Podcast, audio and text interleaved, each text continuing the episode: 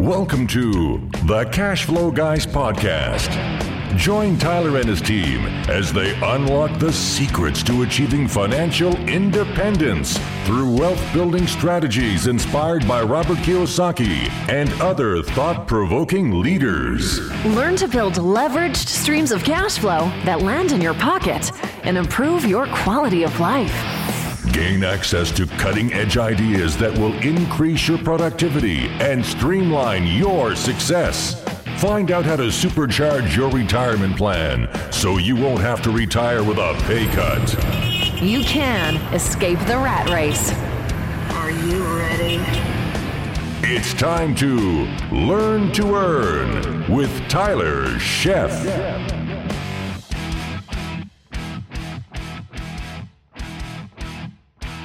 Welcome to the Cash Flow Guys podcast. First, I want to go ahead and kick off by wishing everybody a happy 2018. I hope that you guys had a safe and productive holiday. By productive, I mean, we talked about this is, at least for me, one of the most profitable times of the year. If you're in the real estate space, the time to get your leads, the time to discover opportunity, the time that people really decide that they have problems is usually during the holiday. Now, we also came through the end of the year. We came through the 2017, 2018. I was down in Key West. Uh, Jill and I were down in Key West having a good old time. Got the jet ski out, uh, running around, with wave runner, whatever you call them these days. The weather was gorgeous. Some of you listening to this probably hate me right now because it was snowing wherever you are, whatever. What I have to say to you about that is, hey, you can move. It is possible. You can relocate. Well, with that, it probably takes a little bit of negotiation, right? You're going to have somebody in your life that's probably keeping you in the frozen tundra where you are. They are the ones, it's all their fault. Maybe that's because you feel that way because you're not as effective as a negotiator as you may think you are or want to be. And that's going to be the topic of this week's episode. I want to talk about number one, why negotiation is painful and what can be done about it. Okay. Why negotiation is painful and what can be done about it. I think this is a very important topic. I haven't addressed this in, in, in as far as a specific episode yet in all hundred and some odd episodes we're at. Can't believe, by the way, that we're already at episode 111. I mean, that's kind of crazy. It feels like, you know, I should be at episode, I don't know, maybe 50, but episode 111. Wow. That's, you know, 52 weeks a year. That's 104 is two years. It's kind of crazy. We're coming up on third year in podcasting.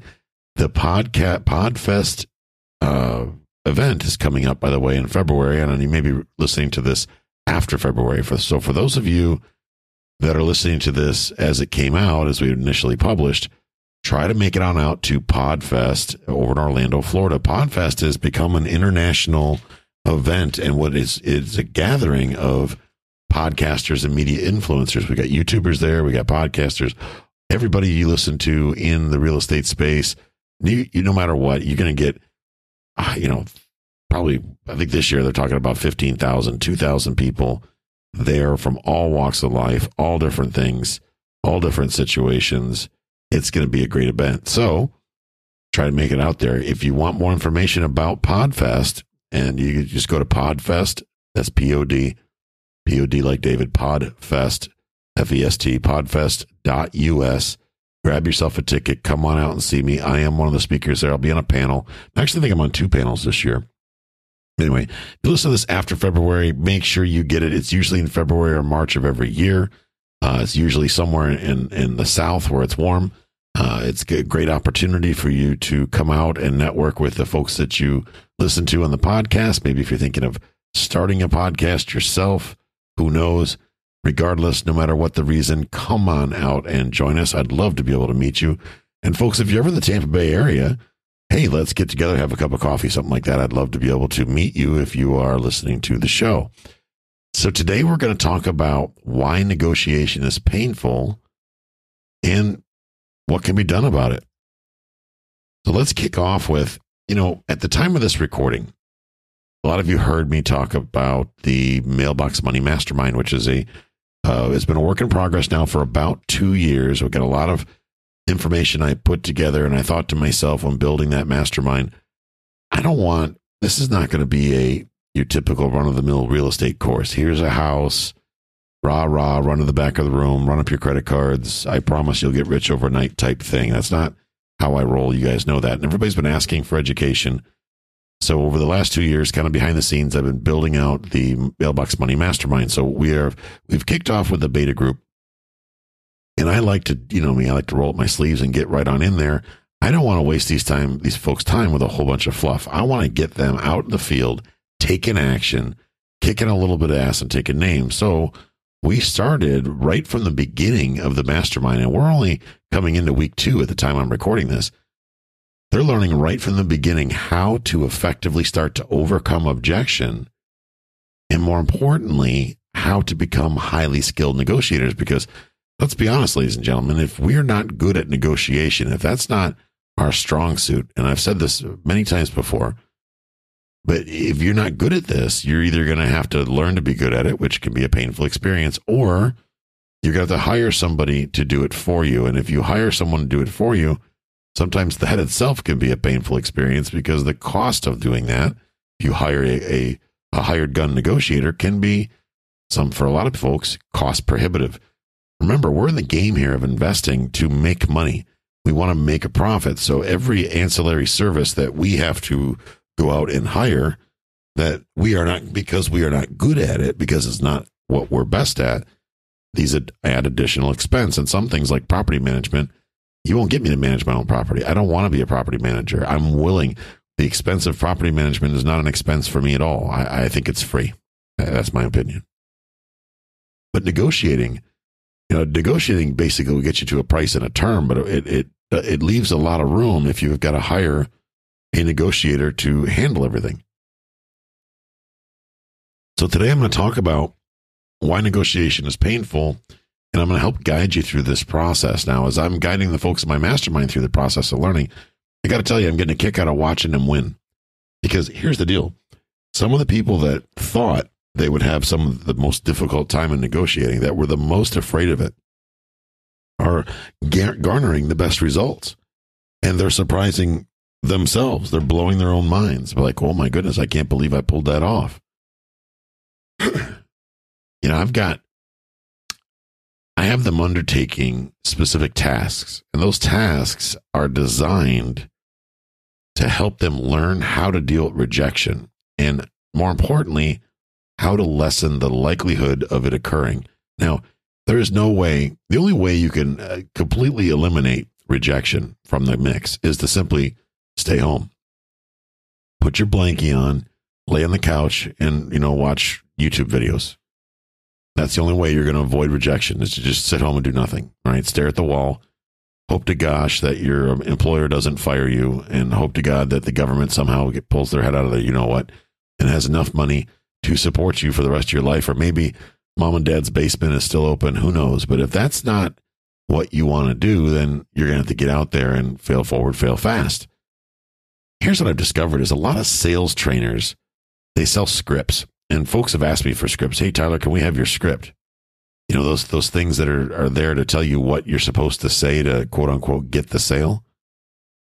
I don't believe in scripts. I've never been a big believer in scripts. I've, I, I have them. I've used them to help train employees sometimes or, or vendors that, that work for us, or at least to give them a general idea of what the tone of how we want things done. But we don't expect them to use them word by word or verbatim. And unfortunately, a lot of the sales training programs you get, they the people wind up reading off the script. And ladies and gentlemen, I can tell when you're reading.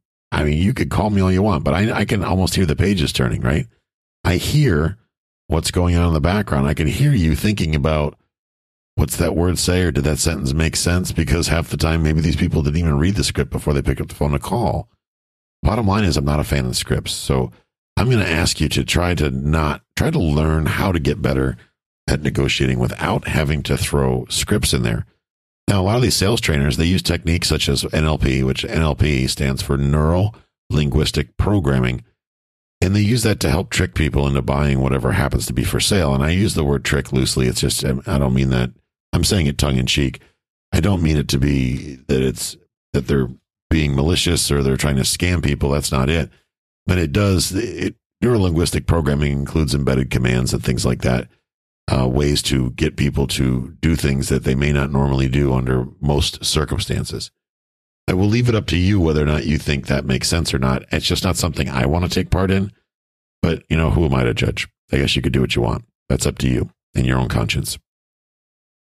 But in this episode, you know, I first of all, I don't think tricks are necessary. I, I honestly do not believe that tricks are necessary in order to complete a successful negotiation. So in this episode, I want to discuss the five specific topics that, and for me, relate to negotiation, which have helped me improve my skills. Folks, I'm not going to teach you what I haven't already done myself. I'm not going to teach you things that I haven't tested to make sure that they work. Because here's the thing everything I've learned, I've listened and, and watched and, and done this and done that. But I've found uh, that, you know, a lot of times if I don't take the action and actually give it a shot, well, it's never going to work, number one. But I got to get out there and exercise it. You got to get out there and play with it, right? you got to get out there and put these things to use because you can't say they don't work if you really didn't try them. That said, some of the stuff that other people say work for them may not necessarily work for me. So that's why I say to people, go out there, give it a shot. If it doesn't work for you, then maybe twist it, tweak it a little bit to make it feel comfortable for you so that it works. Saying what Tyler says isn't going to work for every every person. I think any reasonable person would realize that. You have to craft things to where it makes sense to you. That's going to give you confidence. And confidence is actually the first thing I want to talk about. The more confident you are, obviously, the more effective you can be in negotiations, right? And a lot of people say, well, yeah, absolutely, of course. Well, I beg to differ. I'm going to go ahead and throw out my favorite phrase, it depends, because it absolutely does depend. Often, confidence is faked or overstated. I find that more and more every day, people feel, oh, I've got this, I've got this covered, you know, the gym rat mentality. I can handle that weight, no problem. Next thing you know, they're walking like an old person with a crane or with a cane. We pretend that we're more confident than we really are, you know, and that often leads to a train wreck negotiating experience. Being overconfident also, folks, can backfire in an instant by simply doing nothing else but alienating the other party just alienating the other party, not even realizing it. You think that you're there, you're using this fake confidence as a protection method, but at the end of the day, you're making the other party unnecessarily uncomfortable, and then things don't necessarily go the way you wanted them to go. And that's not going to work out well for you. Okay. So if the other person is turned off, uh, offended, and we, let's be honest, we live in a society where people get offended about everything now, right? I mean, we are surrounded by a bunch of easily offended folks. There's no doubt about that. I think everybody here would agree with that. Bottom line is every negotiation must end in a win win scenario. So let me ask you, riddle me this. How can you be overbearing, overconfident, uh, domineering, and have a win win? Well, the answer is you can't. You cannot. So going back to the original statement, tying back to the more confident you are, the more effective you can be in negotiations. That I don't necessarily agree with that statement. I think that's too loose of a statement. I think there's a lot of factors that fall into that. That you know, the negotiation can go horribly wrong by too much confidence, so to speak. So we got to be careful when we say these things. You got to be careful with this type of of uh, mindset and idea.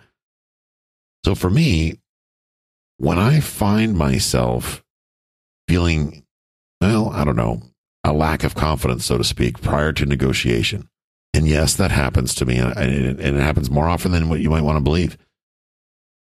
Negotiations is never comfortable for everybody. I mean, it's never for me, for anybody ever. There's always one circumstance where, well, it's maybe it's not the most comfortable thing in the world. Even me, I get that feeling as well.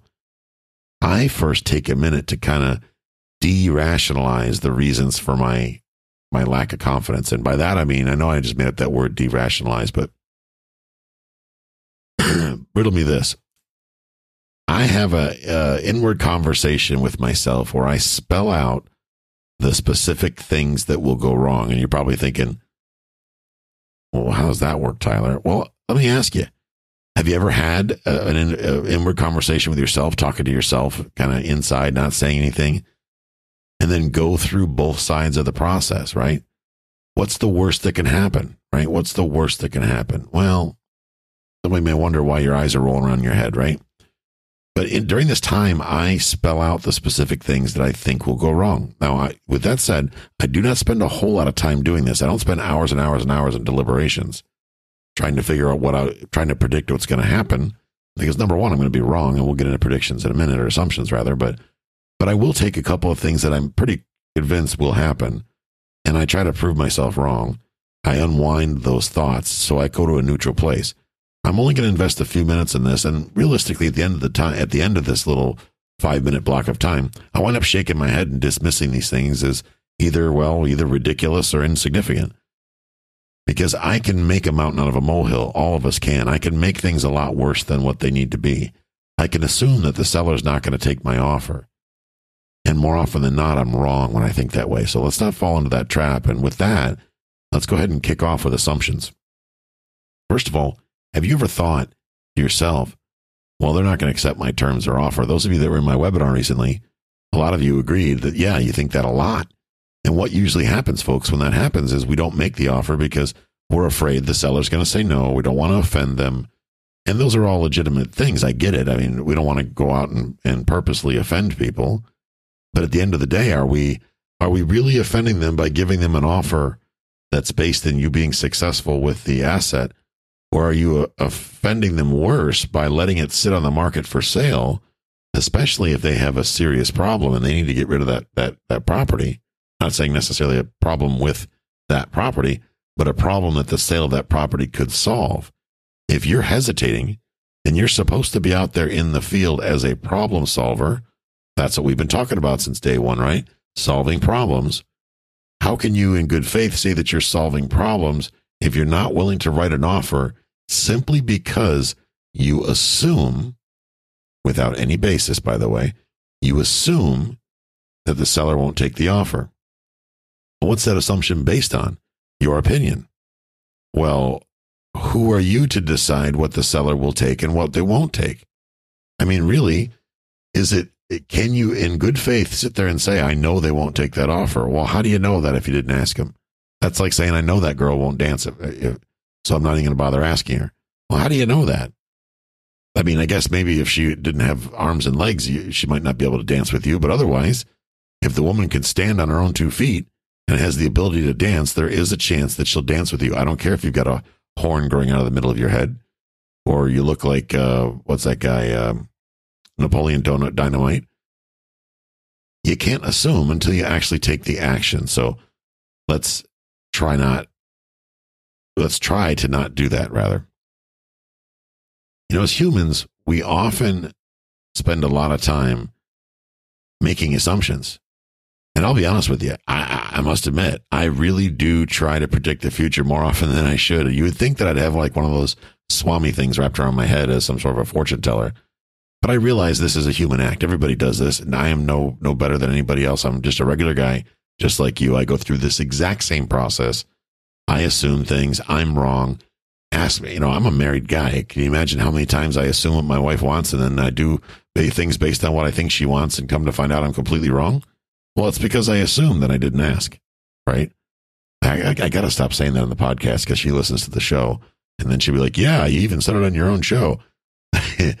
but right now she's probably laughing at me. But in almost every situation, I found that when I make an assumption, I almost always incorrectly misjudge what may happen in the future, especially when I predict or I try to predict the actions of another person in negotiations. This just recently happened. I put an offer in. I was thinking to myself at the time, there's no way they're going to take this. There's no way they're going to take this.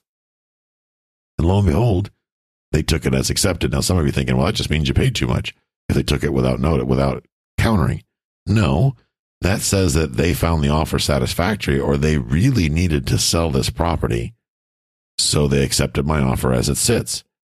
It's not uncommon because you cannot assume what the seller was thinking. The only way you would really know the answer to that question is to actually ask them that question. So, unless you got that guy's phone number, you can't assume why he accepted the offer or she for that matter. So, as humans, we often assume the answers to questions and more importantly, the reactions to action. And I got to tell you, folks, this holds us back. This holds up most people back from taking the action they need to take in the first place in order to be successful. If you assume that the guy's not going to take your offer, then what's going to happen? You're not going to write the offer. And if you don't write the offer, number one, you're never going to know whether it was accepted or not. But number two, there's no chance, absolutely no chance that it could be accepted because the guy doesn't know that it exists to be able to accept it in the first place. So think about that for a minute. It, you know, Henry Ford, I think, said, if you think you're, you, you'll succeed, you will. If you think you won't, you won't. It's true. It's absolutely true. If you, because of the, the, the next step after that, well, they're never going to take this offer. That means you're never going to send, you're never going to deliver it. You're never going to pitch it because you're already convinced that it's not going to happen. She'll never dance with me. Yeah, well, don't do that. Send the offer in anyway. What's the worst that could happen? They could say no. Oh, goodness. Statistically speaking, folks, assumptions without a basis in specific factual research are almost always incorrect. I'm going to say it again.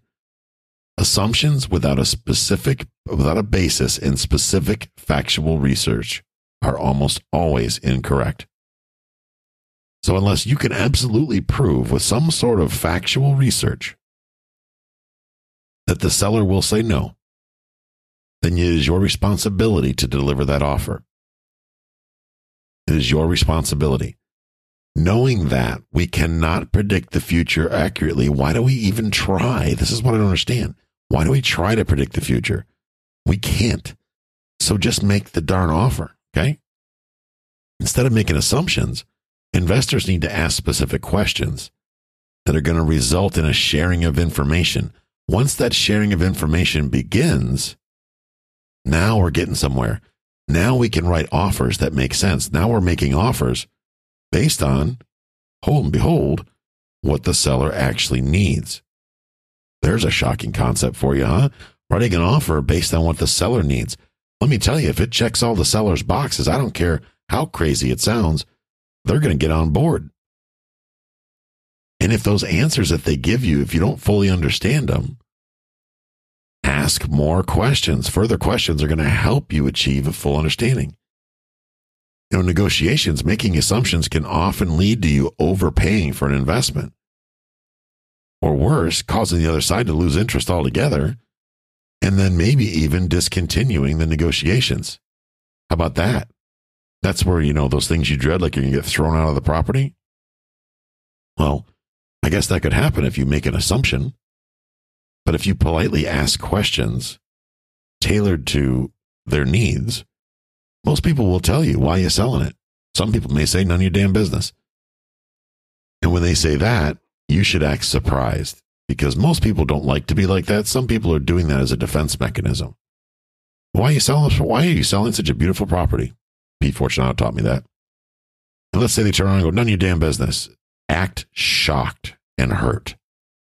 I don't care if you throw out a pout lip, because that's going to garner a reaction out of them.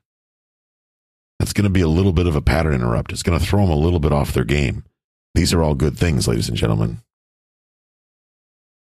You know, when another big thing that I see is people rushing, right? You guys hear me use the analogy of, of running to the altar, right? Failure to build relationships first is another reason why negotiation winds up being painful.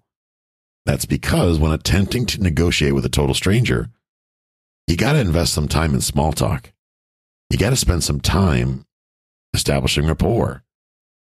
Building rapport could be as simple as talking about the latest sport event or some sort of non political, I stress non political news or the weather. And I want to kind of take a side note here, just a kind of a little bit of departure from the topic. And I want to talk about non political. I don't care how passionate you are about politics or religion. Please, I please, I beg you, avoid these topics in every way possible prior to negotiation. It's a trap. You will get sucked into the evil web. It just won't work. Please don't do it. I don't care if you're convinced that the person is a Democrat, Republican, Independent, Conservative, doesn't matter. And you're on the same team, doesn't matter. Here's the bottom line. Because I know you're going to guess at this. I know you are because that's what we do. We're humans, right? You've only really got a 50 50 shot of being on the same team with the other person. 50 50 shot. Oh, I'm convinced they're Catholic. And then they wind up being, I don't know, uh, Jehovah's Witness. Oh, I'm sure they're a Republican. No, they're a Democrat. Darn it. You know, no matter what, you've only got a 50 50 shot of being on the same team. Okay. The risk of offending somebody or having them think less of you at this stage is simply not worth the small, tiny, insignificant amount of reward that you might get if you guys come from the same camp. So don't even take that chance. Heck, I don't talk sports. I mean, I don't even play sport. I don't watch sports. I know some of you are thinking, well, that's kind of bizarre. But no, I don't I don't watch sports. And I know people that get offended because you don't like their team. Oh my goodness, you're not a Buffalo Bills fan? No, I'm not anybody's fan. I'm a fan of Tyler Sheff. That's what I am.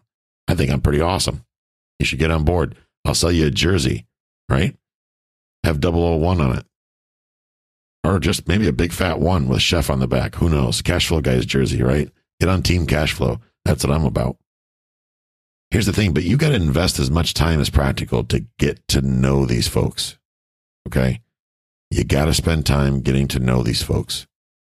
That's what's going to help you understand the situation and what the expectations are. So, rejection. Let me the next section I want to talk about quickly. Rejection, guys, that's good. girls, that's going to happen. It's simply part of the process. Remember, though, it was the offer that was rejected, not necessarily you as a person. So, buck up, camper, put on your big girl pants and make it happen. Be relieved. And when that first rejection happens, why? is it means the worst part of it's out of the way. Now you can focus to getting on getting to the yes. Rejection, understand that rejection is just as painful to deliver as it is to receive. Now, many of you, well, you may disagree, but the real fact is that most people do not feel comfortable saying the word no. It's not a comfortable reaction to things. Well, now that you know this very important fact, use it as a tool in your next negotiation. Think of no as one side, one side of the pendulum, and on the other side is a yes. So if you if a negotiation begins with a no, well, naturally it can swing right over to the yes side as long as you're focused on the other party's needs. So get focused on those needs. Lastly, my number one pet peeve, probably the reason why I have a podcast because nobody can interrupt me. Talking too much. Keep your mouth shut unless you're asking questions. I have a meme, those of you are Facebook friends with me. I have a meme on my Facebook that I put out every once in a while. And I put it on my personal profile and it says, I'm sorry I slapped you, but I did not think you would ever stop talking and I panicked. I love that saying. I really do. I admit that sometimes, okay, maybe often, I imagine myself saying that to several people that I know. Now, you might be amazed how many times I have overheard what would have been a great negotiation be absolutely destroyed by someone who cannot simply shut up. Now, as social media and our obsession with electronic devices continues to increase, our social grace is slipping away. It's out the door. It doesn't exist. I mean, people have a, a, an audience now and they can say and do whatever they want, says the podcaster with a big mouth. Right? That's me. The bottom line is, folks, when you arrive at the moment of agreement, shake hands if you're face to face, which you always should try to be. Acknowledge agreement somehow. Shake your head, nod, thank you, it's great, looking forward to it, whatever, and get the seal, the sale closed. Get the contract signed stroke the down payment check, the deposit check, whatever you want to call it, your municipality, your, your area. But don't get caught up in going on overboard to ask for even more after the agreement has been made. Or worse, making it look like you got over. Save the happy dance for when you get home, okay? Now, such tactics often tend to upset or even anger the other party and will quickly unwind what otherwise would have been a great negotiation. So, folks, Okay, you got the negotiation, you got what you wanted. Now leave it be. Now wind it down. Okay, you've reeled the fish in the boat. Now there's no reason to throw the fish back in the water and fight him some more. Keep your mouth shut. Acknowledge the agreement. Solidify the deal. That means writing a deposit check or writing an offer or, or just getting the offer signed. Whatever. Get the commitment from the other party. Close the deal and move on. At the end of the day, folks, the bottom line is here is we want to make sure that we're always providing value. You know, if we're providing value, that means we're asking good questions and we're listening for the good answers. And if we don't understand the answers, if the answers are not the ones that we we grasp or not necessarily what we want to hear, then we maybe need to reframe or rephrase the question so that we can get to the true understanding of why they're selling, why are they investing, what are they going to do with the money, what are their expectations, what do they want. I can go on and on and on. But take the time to listen to these people that you're going to be dealing with. And if you take the time to listen to these people, I assure you, you will have many, many successful negotiations. Ladies and gentlemen, I appreciate you spending time with me this week. I hope you got some value out of this. Um, actually, Larry Harbolt's going to be doing uh, some training. He's been working on it for a while now on negotiations. I'm excited to see that. I'm probably going to put that in my book when I write my book. That's going to be a lot of what my book is about, probably is negotiations. I'm going to be hopefully working on that this summer. So if you guys are interested in in um, in such a thing, let me know. But as always, if you have questions, drop us an email. Go to the website. You can fill out the form, ask any question you want. Be happy to answer your questions. Uh, go to cashflowguys.com and you'll see the, the form there. You can fill out, ask questions. You can email us directly, info, I-N-F-O, at cashflowguys.com. That's info at cashflowguys.com. Hope you have a great week. Get out there and make some cash flow. Thank you for joining me. This concludes today's episode. You don't have to wait till the next episode to learn to earn. Head over to cashflowguys.com and contact Tyler and his team for more powerful tips and ideas so you can start generating multiple streams of income and escape the rat race.